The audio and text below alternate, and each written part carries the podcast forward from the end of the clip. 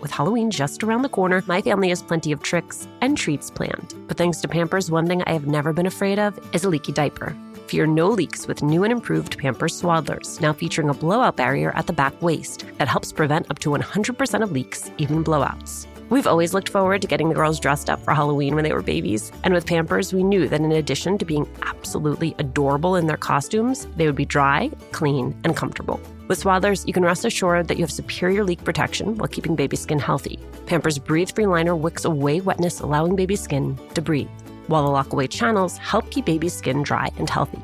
Pampers Swaddlers are dermatologist approved by the Skin Health Alliance, hypoallergenic, and free of parabens and latex.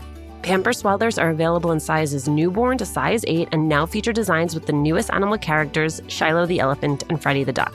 For trusted protection, trust Pampers, the number one pediatrician recommended brand. Download the Pampers Club app today and earn Pampers Cash. Redeem your Pampers Cash for exclusive Pampers coupon savings and rewards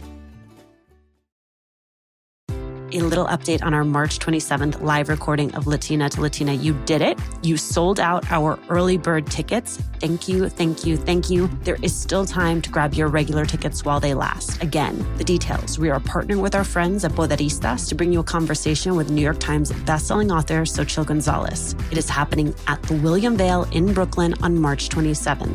You can find the link to purchase tickets on our Instagram page at Latina to Latina or online at Alicia Menendez XO. I cannot wait to see you.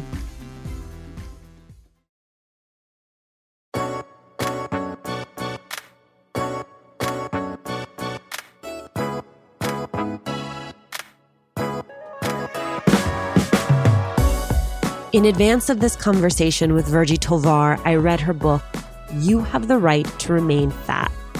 Well, actually, I devoured it. Virgie's thinking about bodies and food and the politics of bodies and food made me take a hard look at my own assumptions and biases. Uncomfortable, but necessary. Virgie has an online course, Babe Camp, and a podcast, Rebel Eaters Club. Both are part of her mission to help anyone who wants to break up with diet culture.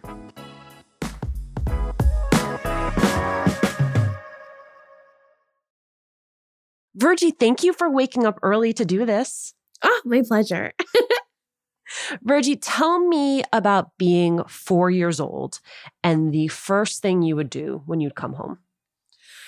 I was a, a, little fat kid. I was a chubby kid in a chubby family. And my favorite thing to do every day when I got home from running errands with my grandma was jiggle. Like I would push open the front door and I would run to the bathroom and I would take off all my clothes and then I would run out to the kitchen where my grandmother pretty much lived and I would like spread out my arms and legs and I would jiggle and she would just laugh and laugh. And I just it really sort of is this vivid memory because I had forgotten about that beautiful jiggling feeling in adulthood. But like I had this recollection a few years ago that, like, oh my goodness, I used to love that sensation of fat moving. Like I loved how my arm fat like moved and my tummy fat moved and my thigh fat moved and it felt like magic. I remember thinking it felt like the water in the bathtub or like the water at the pool. It was like so pleasurable to feel that sensation of my body moving. And it's such a high contrast to how we're taught to think of that sensation in adulthood, you know? I do. I mean, and I have a four year old daughter, mm. and she mm. loves to do multiple outfit changes a day. and she is super into her body. And breaks me knowing that at some point that could change. When did it change for you? It changed for me around the same time that it changes for most children in the United States, which is the age of five. So, most children learn about something called fat phobia when they're about five years old. And fat phobia is essentially a form of bigotry. It's an idea that says that an entire group of people who comprise about 70% of the US population are inferior because they're higher weight And that inferiority extends to like intellectual inferiority. We're romantically inferior, we're intellectually inferior, we're incapable of completing tasks. There's a lot of evidence that shows that people have really negative attitudes about higher weight people. And I started learning about that and becoming a target of fat phobia at the age of five. Where are kids learning that at five? It seems to coincide pretty strongly with introduction to formal education.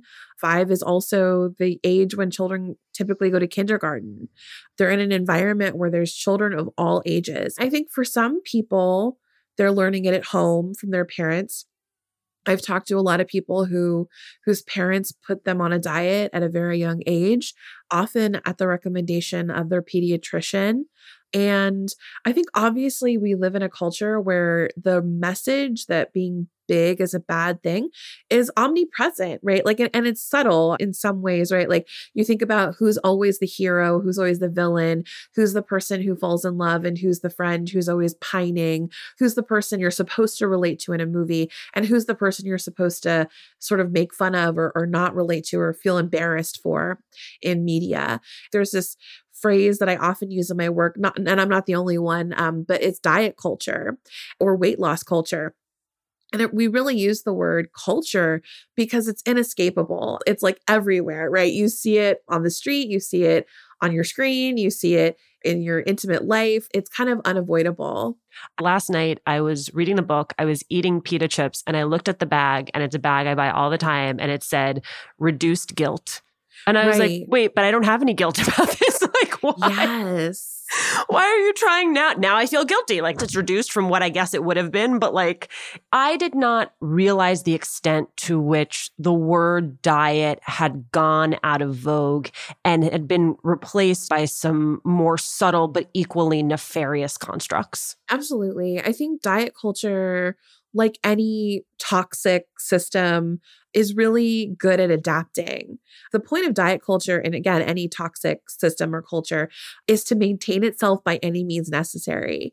Especially as body positivity has become really trendy, you're going to see more and more that word diet is going to be going away. And in fact, diets are going to be saying, we're not a diet. I mean, I literally got an ad the other day that was for an ad diet app, and it was like, this isn't a diet. This is something else. It's not a diet. And I'm, you know, it's like, I mean, literally, that's like, I'm like, girl, you're a diet. Like, there's a definition of a diet. That's you. I don't know what you're talking about. You brought up body positivity, and that may be a term that more of our listeners are familiar with than fat discrimination or fat culture. So, how do you define the difference between these movements? At this point, I kind of use them interchangeably. Um, I'm mm. super aware that people are are much more aware of, of body positivity than fat activism or fat liberation. But I think a lot of people don't know that body positivity pretty much came from fat liberation, came out of fat activism. I think body positivity is has moved beyond it in some ways. Like I think it's gone beyond the issue of weight it's generally about body diversity in, in all of its different manifestations but definitely in terms of like the zeitgeist that that allowed for body positivity to become like top of mind socially it was because of the energy that came from fat activism. I think some important history lesson is like fat activism started in 1960 and it was always about trying to get rights for fat people. It's totally legal to discriminate on the basis of weight in 49 states. It might be 48 now, but San Francisco and the and the state of Michigan and a few other cities are the only places where if someone fires you or makes fun of you or harasses you on the basis of weight that you actually have any legal recourse. Because weight stigma is really intense, it leads to a lot of really staggering things. So plus size women make at least $9,000 less annually than straight size women.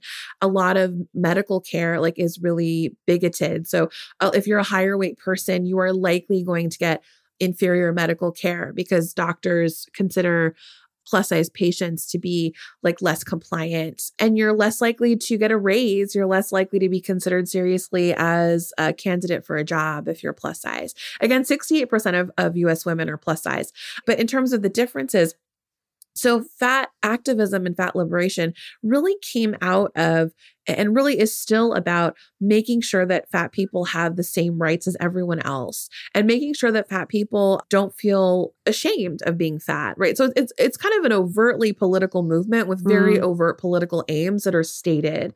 And it's largely about societal change. Body positivity is actually much more about self-love, which is sort of the individual experience of liber- liberation on some level. So where fat activism was like, how do we create equal rights for everyone regardless of size? Body positivity's question is really how do I learn to love myself? I often use the metaphor of like the three story house when you think about a political movement, there's three stories, right? There's the first story, which is the change that happens within you. The second story, the change that happens within your immediate community and your circle. And, and the change that happens sort of structurally, right? Like the change that happens on a societal level.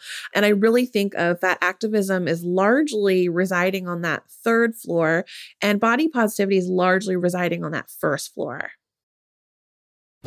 When my babies were going through their exploration stage, I had so much to worry about falling over, bumping heads. What did she just put in her mouth? The list was endless. But when they were in Pampers Swaddlers, I knew I never had to worry about a leaky diaper. Swaddlers are great for both baby and mommy. They keep your baby's skin healthy and dry with Pampers Breathe Free Liner, which wicks away wetness, allowing your baby's skin to breathe. Swaddlers have always given me peace of mind knowing that diaper rash and leaky diapers were not in our future. There's also the blowout barrier at the back waist to help prevent up to 100% of leaks, even blowouts. Pampers Swaddlers are dermatologist approved by the Skin Health Alliance, hypoallergenic and free of parabens and latex. Your baby deserves that. And they're available in a wide range of sizes from newborn to size 8, and now feature designs with the newest animal characters Shiloh the elephant and Freddie the duck. Having a diaper you can depend on is important, and it's why I have always loved Pampers, the number one pediatrician recommended brand. Download the Pampers Club app today to start earning rewards with every diapers and wipes purchase. Not to mention, get great parenting content with Pampers Club. Hey, Red, what are you up to? Just making sure all the M&M's gifts are wrapped and the ball's filled. Remember that one holiday party when we had no M&Ms? Oh boy, I still have nightmares. The cookies? Yeah, you used all the M&M's candies that were meant to decorate the party treats, to decorate snowmen. You did it again, didn't you? they do look cute, though. Bringing cheer, M&Ms for all fun kind. Hi, Latina to Latina listeners. It's Brenda from Tamarindo Podcast. And if you love Latina to Latina, then we know that you're going to love Tamarindo Podcast. And if you're in the LA area and can't make it to the Latina to Latina live event, we'd like to invite you to our event on March 28th at 6:30 p.m. We're hosting Amigas Blossoming, a night of celebrating and cultivating blossoming friendships. This will be in Highland Park, and all the details to RSVP for free are at tamarindopodcast.com forward slash events. 2010, you're in grad school, fat studies, an emerging discipline. I had not realized how new this all was. You started yeah. interviewing other women about how their body size had impacted the trajectory of their lives. What did you learn? I came into the research really wondering if being fat for women who had been bigger and fat in and I use the word fat really lovingly. I know a lot of people have been taught that word is impolite and it has been used really rudely to hurt people, but I I use that word because that feels comfortable for me. So I really wanted to know for people, especially women who had been fat since childhood, how had it affected how they understood and how they performed gender? That question kind of came out of my own experience of growing up as the biggest girl at school and in the spaces I navigated as a child. And I felt sort of this sense of gender confusion. Like gender is kind of a, a, social thing, right? So like, you know, I might have an idea of who I am or what my gender is in and of myself, but like, you know, if society isn't affirming that, then that creates sort of a sense of tension, a sense of confusion, it might be painful. So for me, right, like I'm being told that I'm a girl by my mother. I'm being treated like a girl, right? Everybody knows I'm a girl. But for example, when I when we go shopping, there's nothing in the girl section that fits me. And when I look at cartoons, there's no girls who are my size in those cartoons. For example, at birthday parties when everybody's getting the package of like the princess outfit where you get the heels and the crown and some little fake nails or whatever. And the shoes would never fit me. And it would be like this really intense sense of like, oh my God, I don't even belong in this experience. And then I think, right, like at school, I saw boys treating my thin friends one way and they were treating me differently. And it was much more aggressive, much harder, much more physical, much more in line with how I saw them treating each other. And so it created this real sense that I had to really assert and perform femininity much harder in adulthood to be seen as an actual woman. And I found that when I talked to people, they had similar experiences. And what did that awaken in you? It was like really kind of the first time that I was sitting down for hour, two hours with fat women and chopping it up. Really, fat women are encouraged not to hang out with each other because there's this idea, because of fat phobia, that you should avoid being around fat people. And that if you're a fat person, being with another fat person makes you look quote unquote worse. This is just like so bigoted, but this is how our society thinks. And so I had not had a lot of fat friends and the ability to sort of have these beautiful, intimate, highly relatable conversations with other fat women and particularly women of color really was special. While I was doing the research, I was learning about the field. I was learning about fat studies. I was reading other people's writing on the topic. And it kind of it, it put me into a position where I was going down a rabbit hole.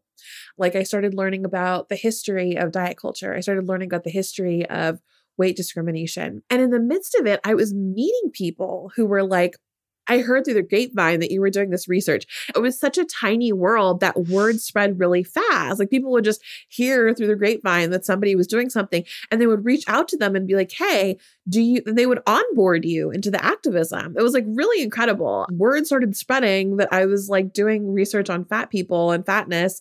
And I started getting invited into these circles, this like underworld that I didn't know existed. And that was fat activism. And essentially, right, like my research landed me at a conference in Oakland, California, um, while I was in grad school. And it was a fat conference. Like, I mean, I literally remember, you know, arriving, I was walking into the hotel in the breezeway of the hotel and I could just hear like laughter and I could hear splashing and I could smell chlorine and then I kind of like walked out of the of the hallway and then I was like greeted by this extraordinary tableau of like fat people swimming and laughing and hanging out and like in bathing suits and bikinis and you know rad sunglasses and I had never seen anything like this in my entire life. And it just completely blew my mind. Like I'd never seen fat people in a group like this. I'd never seen fat people having fun, like without any sense of shame or self consciousness. It was like completely intoxicating to me. Especially because it overlays with a sentiment you express in You Have the Right to Remain Fat that resonated very deeply with me, which was this idea that your life would begin once you lost weight, that you'd wear those cute swimsuits after you lost weight, that you date after you lost weight. What did it require to stop putting your life on hold? For me, it required seeing someone else who was living the amazing life that I wanted to live. I mean, and at a at at a bigger size. And really the moment that crystallized like that I was committing my life to this work was when at that same conference, I'm in the midst of this amazing moment where I'm like seeing something I've never seen before at this pool. And then a fat woman comes out of like stage left and, and she's like, she's got this amazing red hair and she is big. She's got like a big stomach and big arms and big breasts and big thighs. And she is wearing a red and white vintage polka dot bathing suit with cat eye sunglasses. She's not walking, she's like strutting. She's like, she's like sauntering out. And then there's a boy behind her who's carrying a parasol over her head so that she won't get a sunburn. And and it was like that exact snapshot is I was like, "Oh, I can be my like ridiculous turned up all the way to 500 fire the femininity that I always craved. I can mm. have that as a fat person, which had never been proposed to me before. No one ever says you can stay at whatever mm. size you are and have this electric life that's kind of on your terms. I just love that image so much. And I love the yes. guy with the parasol. yes. It's so evocative. You were raised by your grandparents, both Mexican immigrants, and you tell a story that a lot of us are familiar with, which is the idea of their bootstrapping their way into the American dream. And you draw a parallel with your bootstrapping your way to thinness. Where do you see those two stories overlapping? The rule of bootstrapping is you take responsibility for your own life. And that means that you take responsibility for both your success and your failure. 100% of your success and failure is based on you as an individual. No matter what you come up against, no matter how unfair anybody's treated you, no matter what obstacles are in your way, if you are strong enough and good enough, you will have anything that you want. And that's sort of the myth of bootstrapping. And dieting is the same thing, right? It's based on the idea that, like, you can have everything that you want. You can have the romantic relationship of your dreams, the job of your dreams, the wardrobe of your dreams. People can treat you really well. All you got to do is control how you eat, right? And for women, it's like all you have to do is not eat. right? That's kind of like the lie. That's the promise. When you dive into the history of diet culture, it is so linked to white supremacy. It is so linked to racism. It is so linked to colonialism. Literally, the BMI the body mass index was invented by like the grandfather of eugenics. Like some belgian mathematician in the 1800s was like hey i'm going to weigh a bunch of white dudes and decide who is the ideal human. And then the culture just like cool we're going to adopt that as a way to tell whether people of all races genders and sizes are healthy. So i think about like with my grandparents as immigrants fully embraced the american dream who fully taught me to revere white people and whiteness and to recognize my place as subservient to white people and subservient in some ways to like real Americans, right? Because like that's that's how my parents sort of my grandparents thought of Americans, right? Like as like these Yankee blue-eyed blonde people and sort of like the bootstrapping they were doing economically by like buying a home and teaching their kids how to be a certain way and like you know all this stuff right like even even the part about like teaching me how to be like the best, right? Like I had to be a straight A student. I had to have perfect attendance. I like all the, it was all about like, that shit is about inferiority. It's about teaching your kid that you got like like that like you don't get to be just regular, you don't get to be average, you don't get to be mediocre. That's a privilege that only white people get, right? Because like they already just have this uh this standing as like in society. And so they were bootstrapping and teaching me bootstrapping. And and of course, right, like when it came to weight, I was like, right, part of being a real American is hating your body, being obsessed with food. Um, and I think certainly, like, as I was making my way up the ranks and like becoming a high performing student and like going to a, a good college, I was more and more and more among wealthy white people who, all, like, almost all of whom were really obsessed with how they ate. Because at this point, right, like being slender is associated with being wealthy. I see our stories of bootstrapping as completely one and the same. You know, I was doing it with my weight, they were doing it with economics, right? Um, but it was all about becoming a real American. Like, in my opinion, like it dieting, like when people of color do dieting, it's so much about saying, I recognize that something's wrong with my body and I will strive to become the white ideal. Your podcast, Rebel Eaters Club, what does it mean to be a rebel eater? Why use that framework? The podcast really came from the observation that we live in a culture that is deeply anxious about eating and about food. 38 million Americans go on a diet every year. They might not call it that, um, but like they do. And so that that's a pretty sizable percentage of the population. And I think beyond people who identify as going on a diet, many more people are, of course, influenced by like the example of your pita chips, the guilt thing. These kinds of messages really create anxiety in people. The podcast sort of became a world in which I could experiment with the possibility of like what would the world look like if we didn't have these categories like good and bad food like junk food? Like what if we lived in a world where all food was good food and the purpose of eating was to feel good was to have fun was to connect? And so for me a rebel eater is someone who is interested in embracing that world with me and creating that world with me does that require a complete mm-hmm. abandonment of the constructs that we have? Is there anything worth preserving about the way that we've come to understand food? Yeah, I mean that's such a that's such a big question. I will say for example, for people who have a food allergy, for people who are ce- who have celiac, right? Like those kinds of things become really important to someone who needs to make sure that they are managing their illness, right? Um, so in that way, that kind of information is really important, right? Like what we've learned from dietetics or nutrition, right? Those things are life saving for people who have those kinds of illnesses they need to manage maybe their whole lives. So there's value there. I think what's hard is like most people don't fall into that category. And when that information becomes saturated and becomes obsessively shared in a culture, it ends up creating stress and anxiety, potentially eating disorders, as I mentioned earlier.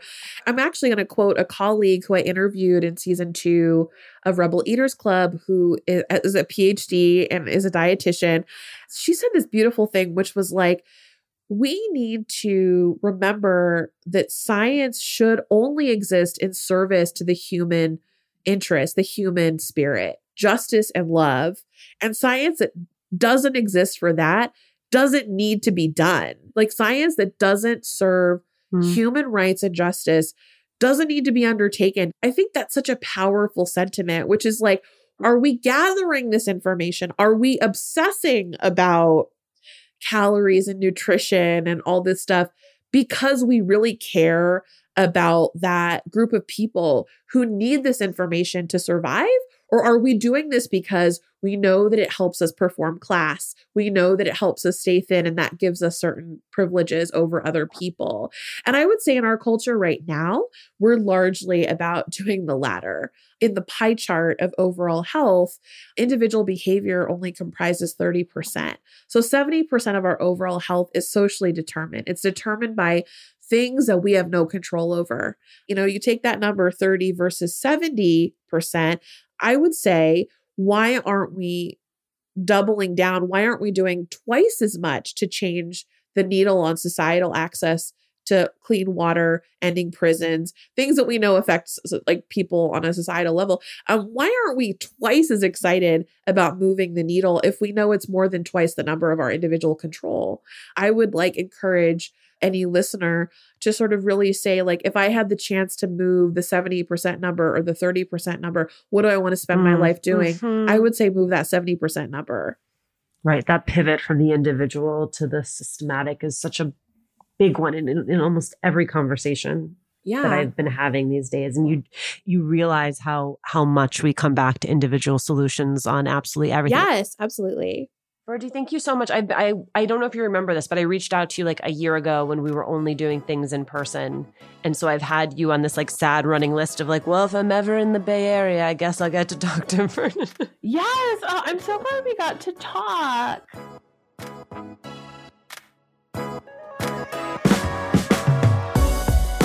Thank you for joining us. Latina to Latina is executive produced and owned by Juleyka Lantigua Williams and me, Alicia Menendez. Paulina Velasco is our senior producer. Our lead producer is Cedric Wilson. Kojin Tashiro is our associate sound designer.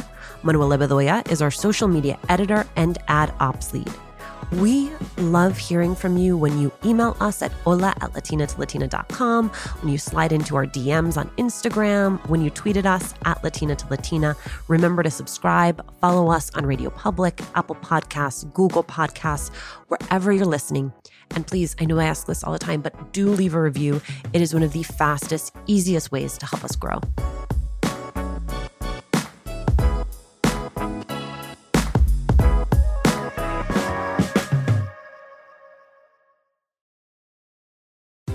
Little update on our March 27th live recording of Latina to Latina. You did it. You sold out our early bird tickets. Thank you, thank you, thank you. There is still time to grab your regular tickets while they last. Again, the details. We are partnering with our friends at Poderistas to bring you a conversation with New York Times bestselling author Xochitl Gonzalez. It is happening at the William Vale in Brooklyn on March 27th.